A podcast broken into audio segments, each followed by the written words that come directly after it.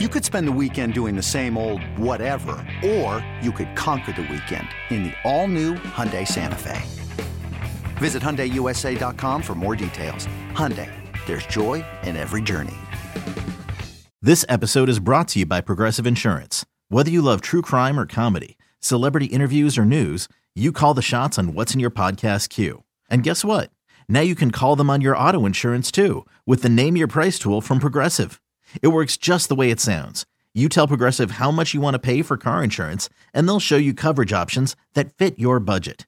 Get your quote today at progressive.com to join the over 28 million drivers who trust Progressive. Progressive Casualty Insurance Company and Affiliates. Price and coverage match limited by state law. This is the Daily Tip presented by BetMGM. Now, here's Chelsea Messenger and Michael Jenkins. Let's start with MVP in the National League. Chelsea, Juan Soto is your favorite to win it at plus 550. You've got Mookie Betts at 9 to 1, Fernando Tatis, Paul Goldschmidt at 10 to 1, Ronald Acuna Jr. 11 to 1, Manny Effin Machado and Trea Turner 12 to 1, Nolan Arenado at 12 to 1 as well. Do you have a pick here? I think these are some of the toughest races to handicap because number one, you have mm-hmm. to bank on a guy staying healthy for the whole season. And also, I think a lot of it depends on home runs because there are some guys on this list that are great hitters for average. And looking at Trea Turner, I think he should be considered for the MVP because he brings a lot to the table. He's a great defender. He can steal bases, and especially in the postseason, like that extra base, like if you have a runner on second as opposed to first, like it's a huge deal. But when we look at MVP, it traditionally is somebody who has the long ball. It's similar to in baseball where the strikeout is like the sexy stat that you kind of need mm-hmm. to win the Cy Young. So we're looking at somebody who needs to at least have some power to his swing. So I think for me, Paul Goldschmidt, like, didn't he win it last year? Like, he is still a pretty solid bet because he's pretty yeah. dependable for average. One of the best hitters in all of baseball, also has a ton of power. Um, I think maybe maybe Ronald Acuna Jr. I think his problem has been he has not been healthy. Uh, but another thing is sometimes he doesn't hustle and the motivation seems lacking. So maybe I am away from him there. I think this race is really wide open. So I think for that reason, you look at somebody with pretty long odds. So I don't know. Uh, Juan Soto, the favorite for a reason. Is anybody jumping off the page to you? Because honestly, I feel like this feels like an award that just about any of these players could win. Yeah, I kind of like Mookie Betts at nine to one only because there is some value there. He's clearly a baller, no question about that. The Dodgers will be good, but what worries me about Soto is that you got Tatis and Machado. So does that factor into your handicapping when you've got so many guys on the same team, which could water down the votes for a particular player? I don't think so. Because uh, look at Paul Goldschmidt. Nolan Arenado was amazing last year too.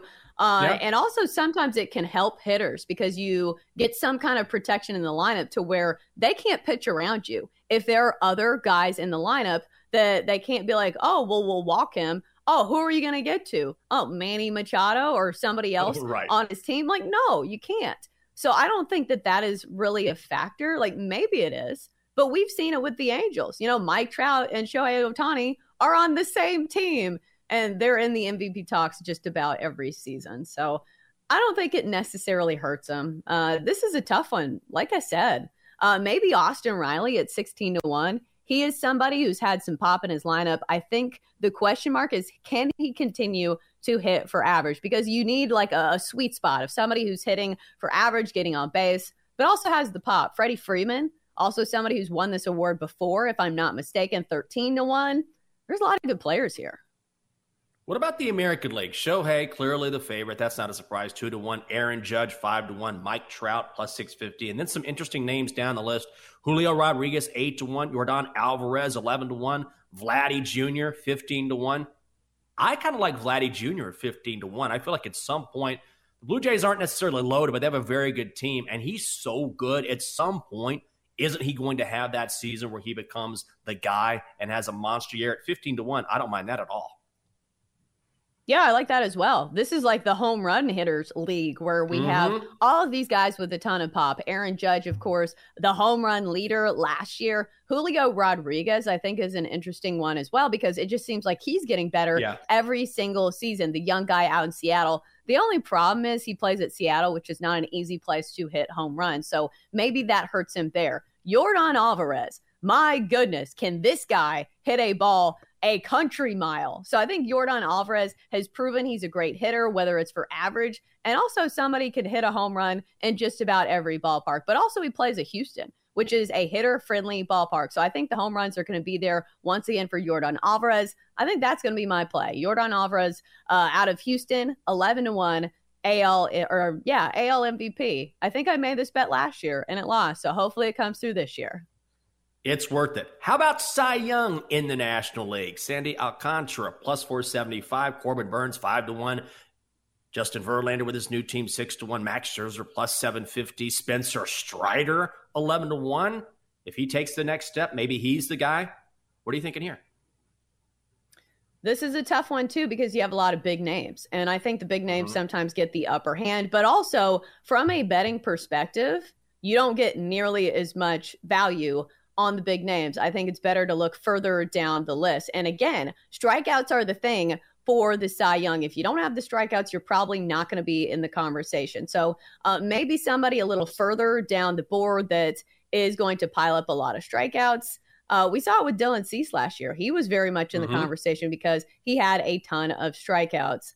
I think Spencer Strider may have a, a, good shot at this one. He's a young guy, not necessarily proven, but last year a 2.67 ERA, along with uh, 11th in the league, uh, 11th in Major League Baseball and strikeout. So he has out potential, and plus a young guy that's still learning some things. Maybe Spencer Strider. Let me ask you about the American League Cy Young. And I almost made the mistake before the show of forgetting that Jacob DeGrom is now a Texas Ranger. He has the second best odds at six to one, or actually, he's tied with Gerrit Cole, both at six to one. Dylan Cease, you were talking about him, he's eight to one. Alek Manoah nine to one. Then Carlos Rodon, Shohei Ohtani, both ten to one. However, when it comes to Jacob DeGrom, Yesterday was supposed to be his first official bullpen session with the Texas Rangers. What happens? He sits out because of left oblique tightness. Would you risk any money on Jake DeGrom? He's when he's on, he's unbelievable, but you really have to worry about his health.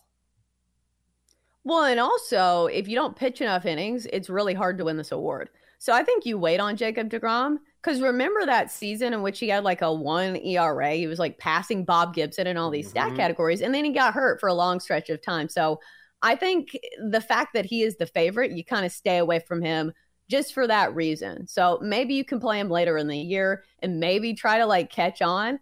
I think Carlos Rodon is uh, poised to have a great season. Somebody who can go deep in games and also has great strikeout stuff because I think that's what puts Carlos Rodon ahead for me because he can go deep in games. So that's who I like, Carlos Rodon. I really like Dylan Cease. You talked about what a strikeout king he was at the end of last season, was pitching so well. I think it's going to be my gut play. 8 to 1. Don't mind the odds there. I'm on Dylan Cease for American League Cy Young winner. For more, listen to the Daily Tip presented by BetMGM. Weekday mornings from 6 to 9 Eastern on the BetQL network, the Audacy app, or wherever you get your podcasts.